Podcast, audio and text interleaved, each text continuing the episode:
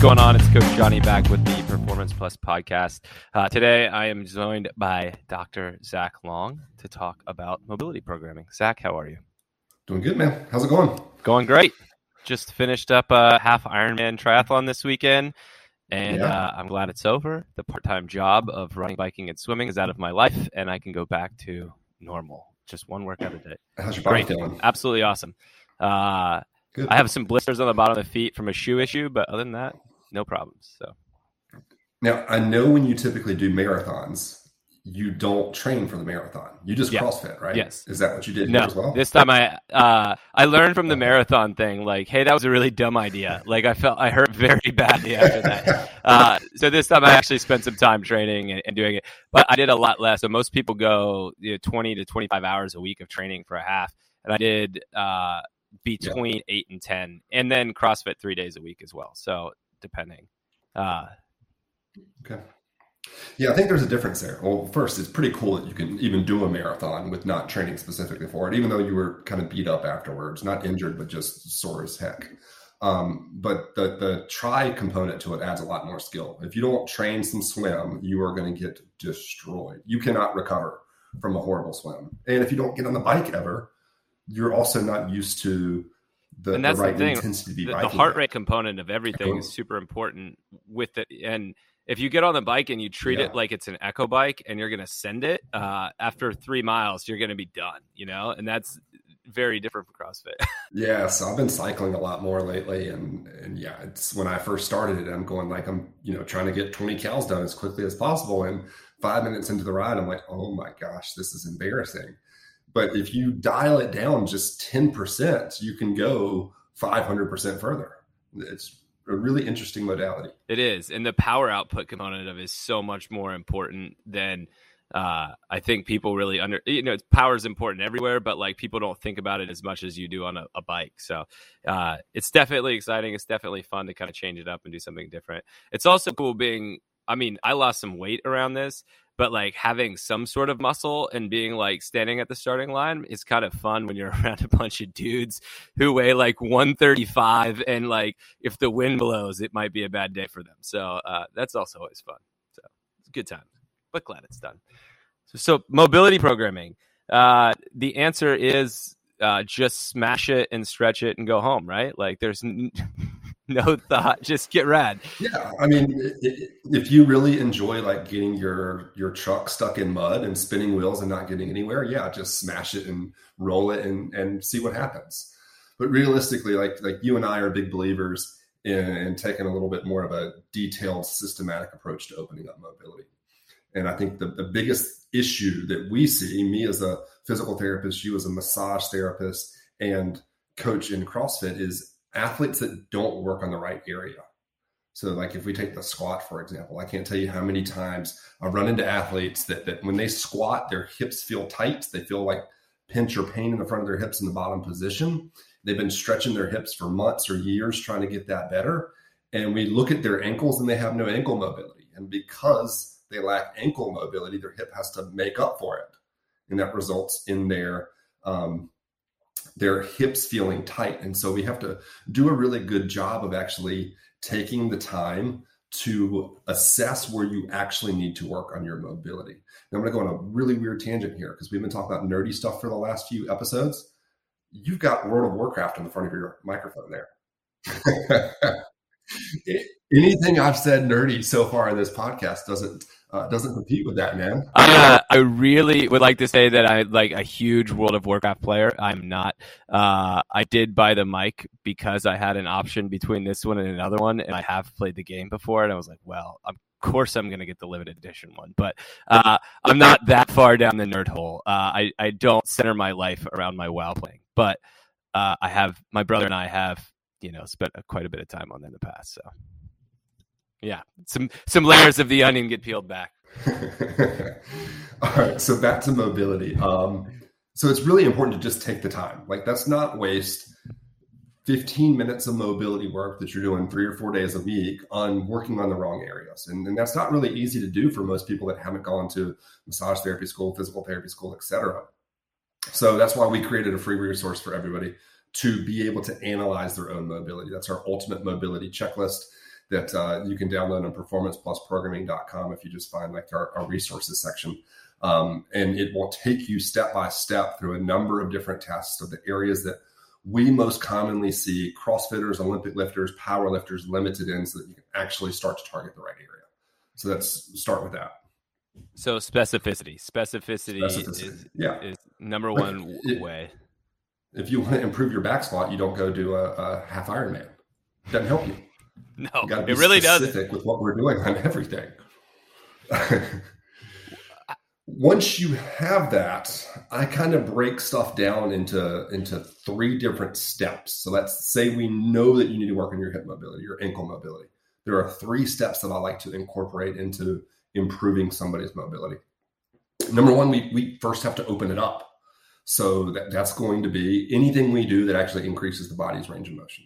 That could be foam rolling, a massage, body tempering, things like that that create temporary changes in what our body's mobility is. It could be static stretching, banded joint mobilizations, uh, you name it. Anything that just opens up a little bit of range of motion, me is step one. And that's the thing that everybody's always doing to try to improve their mobility. But I think we have to go further than that for most individuals, especially in, in sports and activities like CrossFit, where we're taking the body into a little bit more of an extreme range of motions than we see in other sports. So I think the next two steps are the most important for for people to do after they open it up. Number one, I like to isolate. So we open, then we isolate. So when I say isolate, I mean like I want to build strength in that new range of motion that we just opened up because I believe that that building strength there is like us hitting save on a Word document. You don't type up a five page document without hitting save a few times. If you've done that before and, and your computer's crashed, you, you've not made that mistake twice. So let's not make that mistake in our mobility programming. So let's say we're, we're, we do some static stretching to the shoulder to improve our overhead mobility. Then let's lay on the floor, grab a PVC pipe. We're laying face down and we're just lifting that PVC pipe off the ground to try to build strength at end ranges there. Again, that's going to hit save. All of our mobility work is like a stock market. Like when you stretch, it gets better for a period of time and then it kind of goes back down a little bit better, back down. When we do strength, we tend to see that stock market have a more linear positive uh, effect on the human body. So we isolate, and, and then I like to finish with like, we have to integrate that too because the movements we do as CrossFitters uh, or powerlifters, Olympic lifters, whatever your background here is, are a little bit different. And, and the body's really good at when you're trying to overhead squat or you're trying to overhead press, it's really good at figuring out ways to just get that bar overhead because that's what your body thinks its job is. Like the bar is just supposed to go from shoulders to overhead. It doesn't know that we want to keep a stacked, strong spinal position. It just wants to get the bar over the middle of our foot. And so we'll see things like somebody that has limited shoulder mobility. We'll see as they press overhead, they'll like arch their back really big, kind of go into that overextension position if they lack shoulder mobility. So if we open it up, we now have to basically teach our body like what to do with that range of motion, how we actually optimally want to be positioned. So in, in the example of somebody that we're improving shoulder mobility, we stretch the shoulders. We do those lift offs we talked about a minute ago, and then we could do something like a like a anti-extension press. So I'm sure a lot of people listening to this are familiar with a Pallof press. So this is like a Pallof press, but the band is positioned straight behind me while I'm kneeling on the ground, and I do an overhead press. So as I press overhand, that band is trying to pull me into extension, into that like faulty movement pattern that I might have been doing before we opened up mobility. And so now I'm basically forcing my, my core to brace my spinal position as I do an overhead press. So open it, isolate it, integrate it after you figure out the exact areas. And I think when people take those three steps, they'll they're going to do significantly better in terms of their long-term progression of knocking out the mobility issues they've been dealing with. How do uh, how do people determine specificity around uh, exercise selection with each component of this? So if I need to open it up, should I be getting as detailed as uh, I'm going to use a, a lacrosse ball foam roller for this versus a passive stretch, or is it just anything, any input in?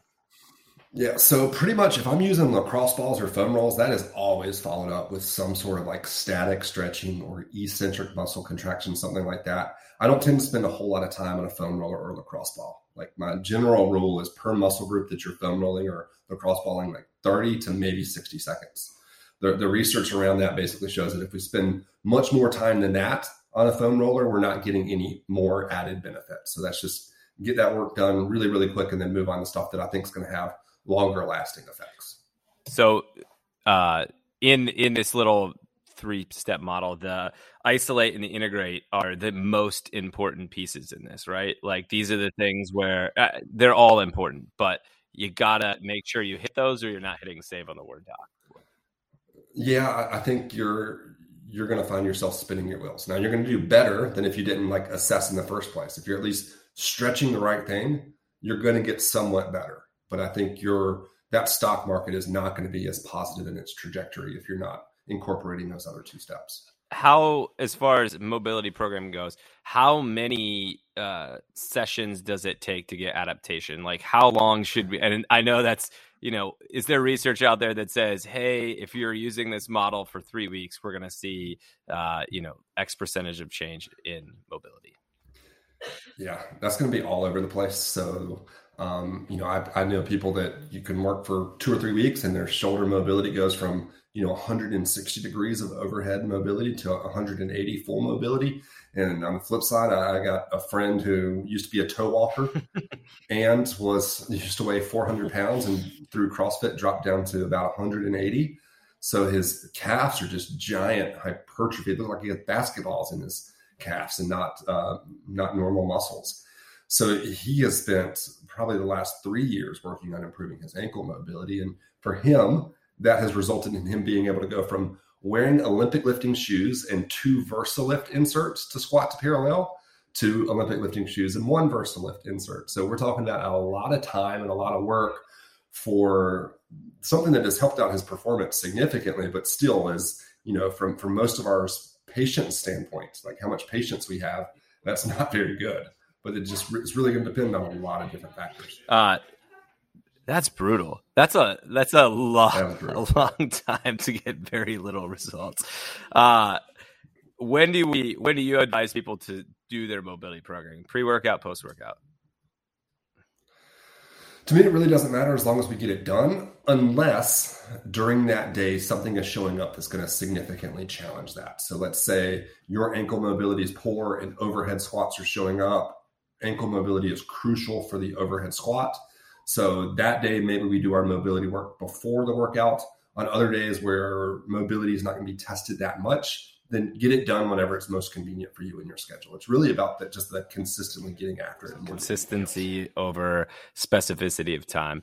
Um, what where does pain play into this right so i know that's like a big thing you, people walk into my office and have pain and they want me to rub it and make it go away people walk into your office and you know i have knee pain um, with mobility work if we're having knee pain and we're dealing with ankle mobility do you respect the pain wait for the pain to go away before attacking the problem or uh, get on it yeah so pain does not necessarily mean stop. It's just about, you know, how much pain are we creating? Like you need to listen to and respect your body. If it's enough pain that you feel like your body's telling you that you shouldn't be doing that, then don't force it. Give it a little bit more time to to calm down and then get after it. If it's just, you know, uncomfortable, you know that you're kind of poking the bruise a little bit, but you're not punching the bruise then go ahead and keep going so long as your symptoms pretty much aren't staying irritated long term from what you did. Great.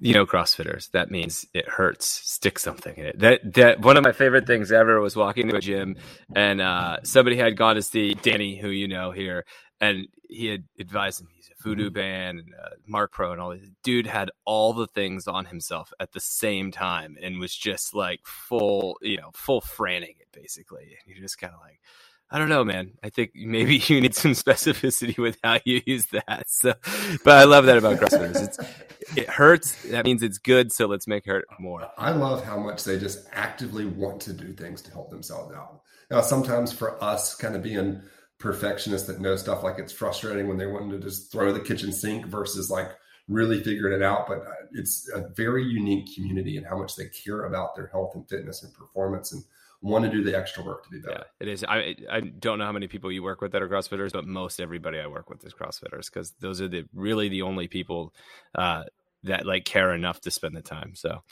it's uh it's pretty cool.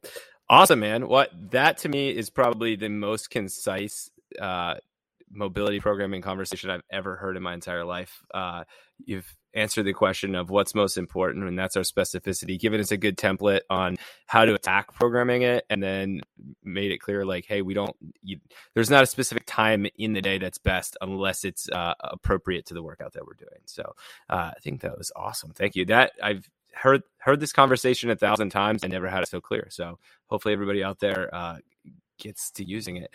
Um, as far as performance plus stuff, uh, do you uh, are there any things beyond the mobility um, uh, assessment on the website that you would direct people to go do? Yeah, so figuring out how to incorporate those steps for for a lot of individuals is going to be a little bit more work and a little bit more knowledge than maybe what your background is.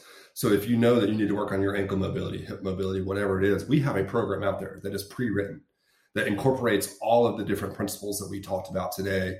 So you just open up our app, get started on it, four days a week, 10 to 12 minutes for most of those mobility programs. And it's going to open up mobility, uh, isolate it, as well as teaching you how to incorporate it into the movements that you actually care about. Uh, nerd question of the episode are you a watch it in sequential order of release Marvel fan, or do you watch it in the super nerdy order that tells the story a little better? So I did both. So I, with Marvel movies, I watched them just as they came out. And then over quarantine, my wife, who hadn't really watched but like random episodes of it, we went back and watched in order of like the date of when the movie was supposed to be set. What's the word for that? Uh, I don't remember. I, I used okay. know. Edit this yeah. part out. uh, so we went back and, and, watched it in order so that we kind of got the full storyline, which made a lot of the, the details click a little bit more. Pamela surprised me when I talked to her last week. She is currently uh, she's watched all the Marvel movies and now she is like currently rewatching them in different orders to pick up different pieces, uh, which I found very fascinating. Like she, I wouldn't have thought that she'd have watched it all. I know, and she went deep on Ant Man. Like I was hmm. like, wow, you really like Ant Man. Like Paul Rudd is your guy. So uh, that was an underappreciated one. I, I thought really, really underappreciated. It, like the the first one was hilarious. I didn't like the second one. Yeah, the second one wasn't great. I don't I don't think they needed it, but whatever. Uh, anyway, cool, man. Well, thank you. Uh, thank you for clarifying the mobility conversation for us. Um, anything you want to finish up with? No check out Ultimate Mobility Checklist, performanceplusprogramming.com. And make sure you follow Zach at the Barbell Physio on Instagram. Follow at Performance Plus Program on Instagram. Uh, there's lots of assessments, lots of tools